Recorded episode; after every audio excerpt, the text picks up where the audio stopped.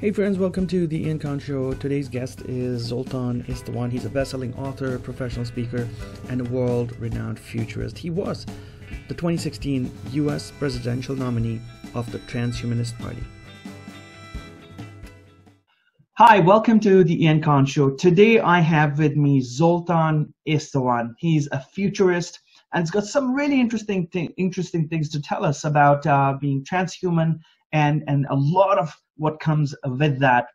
Please give a warm welcome to Zoltan. Zoltan, welcome to the Ian Khan Show. How are you? I'm doing good. Thanks for having me on.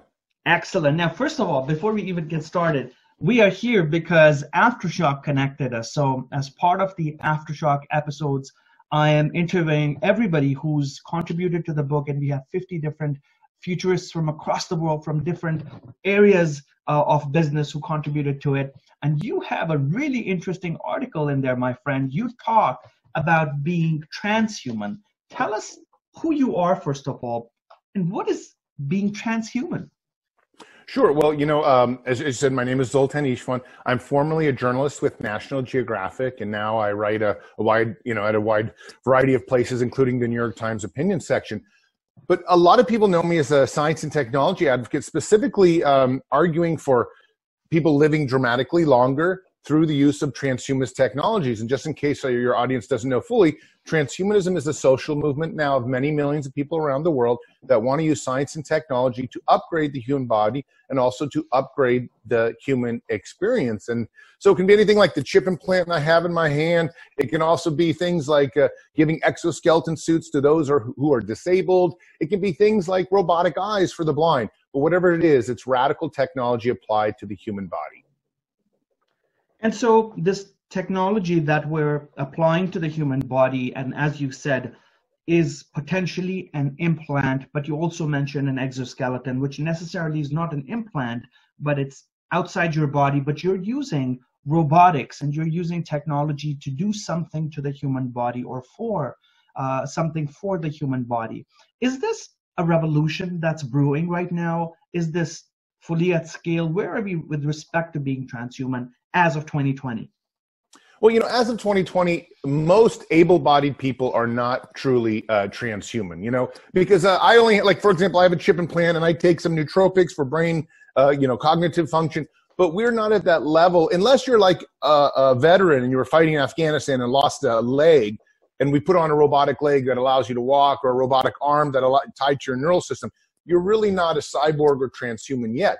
But probably within the next five to ten years we will start electively changing our bodies and that can be anything from an artificial heart to you know a robotic eye that replaces your eyeball or um, you know different types of implants. And also this day and age whenever you get something put in your body it's already usually a trackable device. People are having artificial kidneys and things like that or there's 3d printing or stem cell injections. Mm-hmm. so we're we are entering that age but we're really at the doorstep of it. We're not we'll be there more in five and ten years. Mm. So what is stopping us from from moving forward, or what exactly do we need as an accelerator to do this, to do more of it? Well, I'd say, you know, especially in America, but around the world too, a lot of what's stopping us might be our cultural conditioning and people being overly religious. You know, in, in America, for example, uh, you know, the, the idea is don't put things into your body because that kind of violates what we call the human, uh, you know, the, the beauty of the human body, this what we think is of as perfection. But most transhumanists do not believe that the human body is perfect. They are sort of secular in nature and they want to upgrade it. But right now, our president, the entire Congress, all nine Supreme Court justices, everybody's sort of like, oh, we don't want to live forever, or we don't want to modify our human bodies because we have religious values that would prohibit that or get in the way of that. So I think if we can sort of get over that, we mm-hmm. might be more encouraged to join the transhumanist age. And this is why I think actually China is starting to lead the transhumanist revolution is they are a secular nation. They don't have the same hangups that maybe many Americans might have when it comes to putting things inside our body or it comes to maybe understanding that the human being might become a machine one day. Yeah, and you mentioned an interesting thing, and I, I, I, I'm very skeptical generally by nature because you have to be as a futurist when people say that they do not want to live forever, that's I think that's something that they might say publicly, but you never know what what everybody's doing because there's I've seen in the past and as of right now as well, I've uh, traveled the world extensively, and there's a huge industry in especially in Central America where uh, gene therapy, hormone therapy, and all these therapies to create longe- longevity, extend your life lifespan, and, and you know billionaires and rich people go to these countries to get all these treatments. So I think there's a huge world out there that literally wants to extend their life by another 50 or 100 years or whatever it is. Uh, but then an average person uh, like you and I or whoever is out there walking on the streets, um, they don't think about living an extra 100 years. People are generally trying to live today and make today work and make plan the next few years. I think that's what an average person lives in the idea of being transhuman is very revolutionary, as as you mentioned. Uh, and as devices and as 3D printing becomes more dominant and prominent, uh, I think it's it's it's also about how cheap, how economical, or how feasible it is to uh, to kind of have a heart that's 3D printed. Uh, I recently read that they had um, created 3D printed heart in the lab. It was a really small heart, but then it had all the muscles that that are required to make it work. Uh, are you seeing uh, breakthroughs like that uh, as well, uh, given given the nature of your work? Yeah, yeah. In fact, the, the team that did that, uh, an Israeli team, they recently suggested or said that they believe that within 10 years, some of the world's top hospitals will probably have 3D printers that can start 3D printing a wide variety of different parts of the human body, including some organ. You know, right now we're able to kind of create this tiny beating heart, but it's still a far distance from a real heart that can be exchanged. And heart disease, of course, is the number one killer in yeah. the world. And so we, we, there's a lot of money and there's a lot of reason to try to produce a 3D printed heart. I think we're going to get there, and I'd say within 10 or 15 years, we may be able to actually control heart disease either through 3D printing hearts or through stem cell injections, which is another uh, way that they're trying to tackle heart disease. Of course, the, the, the holy grail of medicine is the bionic heart. Why go to flesh when you can go to something machine made that can last a thousand years and and also you know do things like on your phone you could slow down your heart when you want to sleep or you can speed it up when you want to have crazy sex or you want to surf giant waves. I mean the future is not only just biology the future is really probably replacing the biology which in itself is fragile and itself is terminal to something that's more bionic and machine made and that's you know but it's what's really interesting about the transhuman age is there are all these competing technologies whether it's stem cells or 3d printing or it's bionics and we don't know which one's going to win, but yeah. they're all in the right direction, in my opinion. Yeah, absolutely. Um, and so we could we could be talking about an artificial heart, an artificial liver, an artificial spleen, artificial kidneys. Um, I don't know if there's also talk about an artificial brain, which brings me to the point of Neuralink and this new company funded by Elon Musk that's putting research into implanting electrodes in, into your head and then doing something with it. Do you know more about it? Well, you know, I know a little bit about it, of course, and you know, I would say significant amount compared to other people. First off, these companies like Neuralink and uh, uh, uh, Kernel, uh, Bryan Johnson's company, they keep a lot of the information very close because we're t- if you could start uploading your thoughts and connecting in real time to the cloud and the internet, we're talking about trillion dollar companies because yeah. this changes the way you can work I mean, we can do this podcast in our head. We don't even need yeah. computers then. Yeah. And all of a sudden, there's so much money involved. So they are closed companies. They don't want to share much information. But there's no, um, there's really no doubt in my mind within the next 10 years, and certainly probably within five years, we'll see human experiments where we are going to have implants that do connect us to AI, that do have Google Maps in our head, that do allow us to have basic recognition and maybe trade stocks online. And probably again when you start doing things like the robotic eye come you know the robotic eyes also will be tied directly to the brain. And there are a number of people on planet earth that already have this fda approved device. And they can see for example close up better than our human eye can already see. And that connects directly to the brain. But what the various companies and also universities are working on is when can we start having facebook through this robotic eye? Um, when can we kind of stream information into our brain directly through this and and then it becomes this whole different world because now it's no longer just um, now we're truly augmented yeah. and we start combining this technological cloud world into yeah. our heads directly and and i'd say you know if, if there are already trials going on with some of this stuff but it's probably within five to 10 years that we might start electively being able to do it, at least the very rich at first, and then hopefully everybody. I mean, you know, unfortunately, the way it works, not unfortunately, but the way it works is technology often gets into the hands of the rich first, and uh, and then later it filters through the system. And you know, um, hopefully, though, when you're talking about kind of implants and things that really change our consciousness, yeah. uh, everybody will have access. Absolutely. So let me go back to let me go back to the book. And in the book, you really shared uh, a lot of different insights. And you say, and I'm quoting from the book, the transhumanist age is upon us, driven by the nearly exponentially evolving microchip. And it's about to get weird for humans. Our species may not even resemble mammals by the 22nd century. So that's the amount. That's the extent that you predict, or you're you're expecting the world to change if things go the way they are presently going. Uh, tell me a little bit about the Transhumanist Party. What is what is what is the Transhumanist Party? Sure. So you know, I'm was Transhumanist Party was a political party that I formed in 2014, the very first kind of political party that represented radical science and technology in America. And I was its first nominee uh, for president in, in 2016, and I ran for the party. And we had a really great campaign over two years, and we got a lot of attention. I'm now running as a presidential candidate in the 2020 race as a Republican. Uh, one of the problems with the transhumanist party is that it's, it's, very difficult to get ballot access and it's very expensive in all the states. It costs about $25 million to get ballot access in all states. So I'm running for a different party, but I still support the transhumanist party. They have their own nominee um, this year in 2020. And I'm, I'm really excited that the transhumanist party has grown into this kind of the dominant science party in the United States. It's, it's yeah. really nice to see. Yeah. And this is not happening anywhere else in the world. I mean, you don't see a lot of parties. We have the marijuana party here in Canada. So that's that says what we're all about right now and what the focus of certain groups is. But I really hope uh, a party such as that, the Transhumanist Party, as one one of the examples, really really finds its feet and really does something good because I think it's a great it's a good direction to go into. Uh, what what drives you, uh, Zoltan? What what drives you to to to to be a supporter of transhumanists? What is it that you see in it that's that's worth pursuing?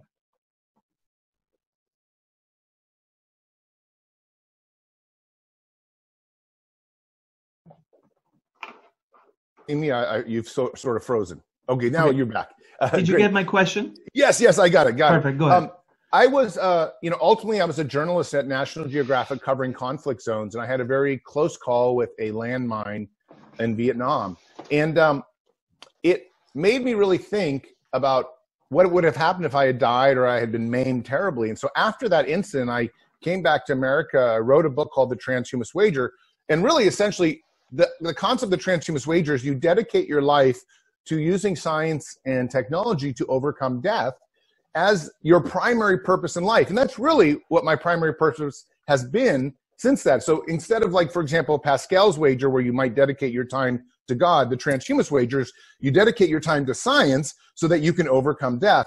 And this novel I wrote took off, became a bestseller, and did very well, and sort of launched uh, my career as a public figure pushing transhumanism. And of course, that's how the Transhumanist Party followed and other political campaigns. But what motivates me is not dying especially having covered war zones and conflict zones where I have seen some death. And I can tell you, it's you know, it's a tragedy. So really, I'm motivated by not dying, and almost my every single day, what I do is around that. Absolutely. Uh, let me ask you about a few uh, of the things that we're seeing in the world right now, as an example, and maybe help us understand: can technology help with creating a solution to these things or w- what is happening. First of all, is the coronavirus. It's happening right now. Everybody's talking about it. It's in the news. It's spreading. There's so many different sides to it. What are your thoughts about technology being able to predict disease or being, uh, if you talk about being transhuman, that our bodies are able to um, counter the impact of such breakouts, break, you know, epidemics and, and, and a bunch of other disease. What, what, what are your thoughts? Well, so first off, you know, and I'm, i will make probably a public announcement today about the coronavirus. Uh, I, I, think the coronavirus has a very good shot at becoming significantly more problematic for the human race. And really, front page of New York Times right this moment, it's a headline saying the CDC is warning Americans to prepare. So as a result, in the last few days, I have accumulated a ton of canned food, a lot of water, a lot of gasoline, and started prepping because uh, we just, you know, when you talk about these kind of quarantine processes, they, they can sometimes take up on. Uh, you know, most people aren't going to die. What people don't realize is what a hassle it is to undergo an actual quarantine process. So I just, just a public note that, you know, I, I do think people should prepare for it. But, you know, as a transhumanist, what we really want to do is eradicate all disease. And if I was, for example, to win the presidency in some miracle, um, then I would spend an enormous amount of government dollars to create a vaccine for not only coronavirus, but any sort of flu system out there. There are a number of medical people out there that think we could have a universal vaccine for flu. We've just never spent the money and the time on it. There are companies working on it. They need resources and they need government help to push these things through the system so that we can never have a SARS or a MERS or a coronavirus again. And we can also get rid of the flu. I mean, transhumanists' main goal is really to eliminate all disease over time just like we might have done with polio or some of these other diseases. Okay, maybe we didn't eradicate it completely, but for all practical purposes, we did. And I think cancer can have a vaccine too. So, you know, we should we should tackle these things with real resources. Why do we fight wars in Iraq and Afghanistan and places like that? Why don't we fight a war against disease, cancer, hmm. Alzheimer's, diabetes, obesity? Absolutely, and I, I completely agree. Uh, I, I made a, a, blog entry today with on uh, on coronavirus, and uh, really it was the same thoughts that we have to prepare, and uh, you know it's it's better to take that precaution rather uh, than anything else. Uh, as our bodies become transhuman, as we become we head to this age of the singularity, as many people, some people in future circles talk about uh, and we become a neural race. We are half machine, half human, or X amount of our bodies is is um, uh, is robotics or technology connected to technology. How will we interact with with the world around us? Like we'll have, definitely have by then autonomous cars, smart homes, smart infrastructure. Are, do you expect our bodies to interact with our surroundings and and make decisions accordingly? Yeah, well, I think a lot of things will be AI based. I mean, it'll just, you know, for example, if we have the neural implant and our brain sort of tells the cloud or a car or a house that it's a little bit too cold, it will recognize these things immediately. Maybe the heater in the house would turn up immediately, or a car would say, oh, don't go to this parking spot, but go park in the garage over there. I mean, there's a lot of interconnectivity that we can have built into our brain as long as we have technology that's readily available there with our brainwaves and thoughts. But it's also just little things like, you know, even the chip implant that I have in my hand. I no longer have to carry house keys. I'm a surfer. I'm a jogger. Um, I, carrying keys has always been a problem whenever I did sports. So I'm happy I don't have to carry keys. And the same thing with cars. I can start a car with my implant. I can do, yeah. you know, trade Bitcoin.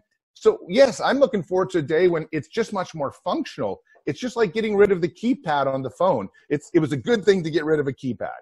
Yeah, absolutely. Um, I was speaking to a few other people from, uh, of course, who are authors and contributors to the book, uh, and we talked about you know space travel. We've talked about healthcare. We've talked about so many different things. What are some of your favorite technological breakthroughs that you would like to see in your lifetime um, whether it's the next 20, 50, or 100 years? What is it that you're looking forward to? Apart from being transhuman, that is. Sure. I, I, think the, the one thing I'm really looking forward to is designer babies. Um, you know, I have two children, a nine year old and a five year old, and um, it's, it's worrisome that you have to still like worry about leukemia. You have to still worry about different diseases. Like one of my, my five year old had the flu two weeks ago, and she had 103 fever. And you know, you start getting to 104, 105, and you can talk about brain damage. So yeah. we can genetically make it so that kids can be resistant to cancer. Kids can be um, resistant entirely to flu. They may not even need a vaccine because it was built with the inability to get the flu. We can make them taller. We can make them stronger. I really like this idea that we could take a designer baby and make it into a perfect human being and that would be our offspring. Have none, none of the flaws that i have. I have heart disease running in my family. I'm a little bit chubby these days. I mean you can do these things in the designer baby age and we're really there. The problem is that society might not be ready for it. They're kind of like oh you're messing with people too much.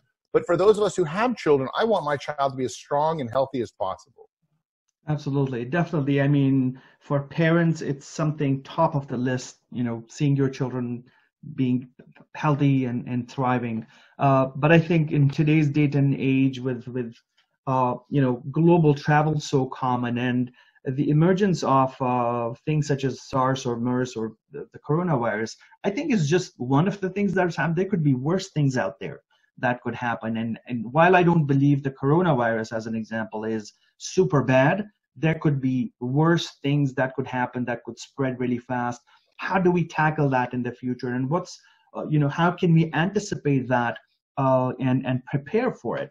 Uh, one of the f- movies uh, with um, I think it's called Pandemic uh, with uh, with Matt Damon in it. It's it's an amazing movie that just is a tells the story of the spread of coronavirus and it was made six or seven years ago right so we already know that some things are possible and how do we how do we become more aware of it well, yeah, and, and I and I would entirely uh, tell your audience to watch that movie Pandemic because the very first thing I did when I heard about coronavirus, it's a very realistic assessment of how the world can sort of fall apart. It's not that it becomes this complete apocalypse, but it's like what happens when you can't go to the pharmacy? What happens when you can't get food? What happens when no one picks up the trash for a month? I mean, life can change quite dramatically.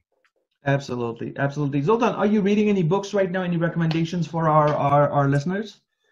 You know, I, I've recently put out my own books, and because I'm on the presidential campaign trail, I really don't have any time for reading. Yeah. Um, but uh, you know, there's a number of books that I've put out, and your audience is welcome to just Google my name and come across those. But uh, I uh, sadly have not had time for reading recently. Okay, no, no worries at all. Where can our audiences find you? Where is this website where we can go and learn more about you and check well, your books out? My my transhumanist work is really at zoltanistvan.com but my presidential campaign currently is at zoltan2020.com. They're interconnected, so you can go from one to the other.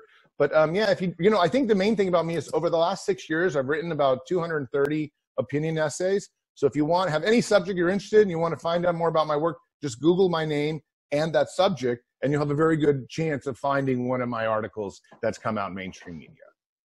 Amazing. Thank you so much. And uh, obviously, Aftershock is available on, I believe, on uh, Amazon. I'm not sure if it was on pre pre launch right now a few weeks ago. I'm not sure if it's really out right now, but it is available on Amazon. So I'm highly recommending everybody to find a copy and uh, and get it and learn from. It's really thick as well. I mean, uh, it's it's it's a pretty uh, it's a it's a good read. Uh, Zoltan, thank you so much for your time. I really really appreciate it. Uh, and I hope our readers are able to find you, support you in your campaign, and just learn from you and your uh, your teachings uh, over the years and your work as a as a transhumanist. Well, thank you so much for having me, and it's been great talking to you. All right, you take care. Thank you so much.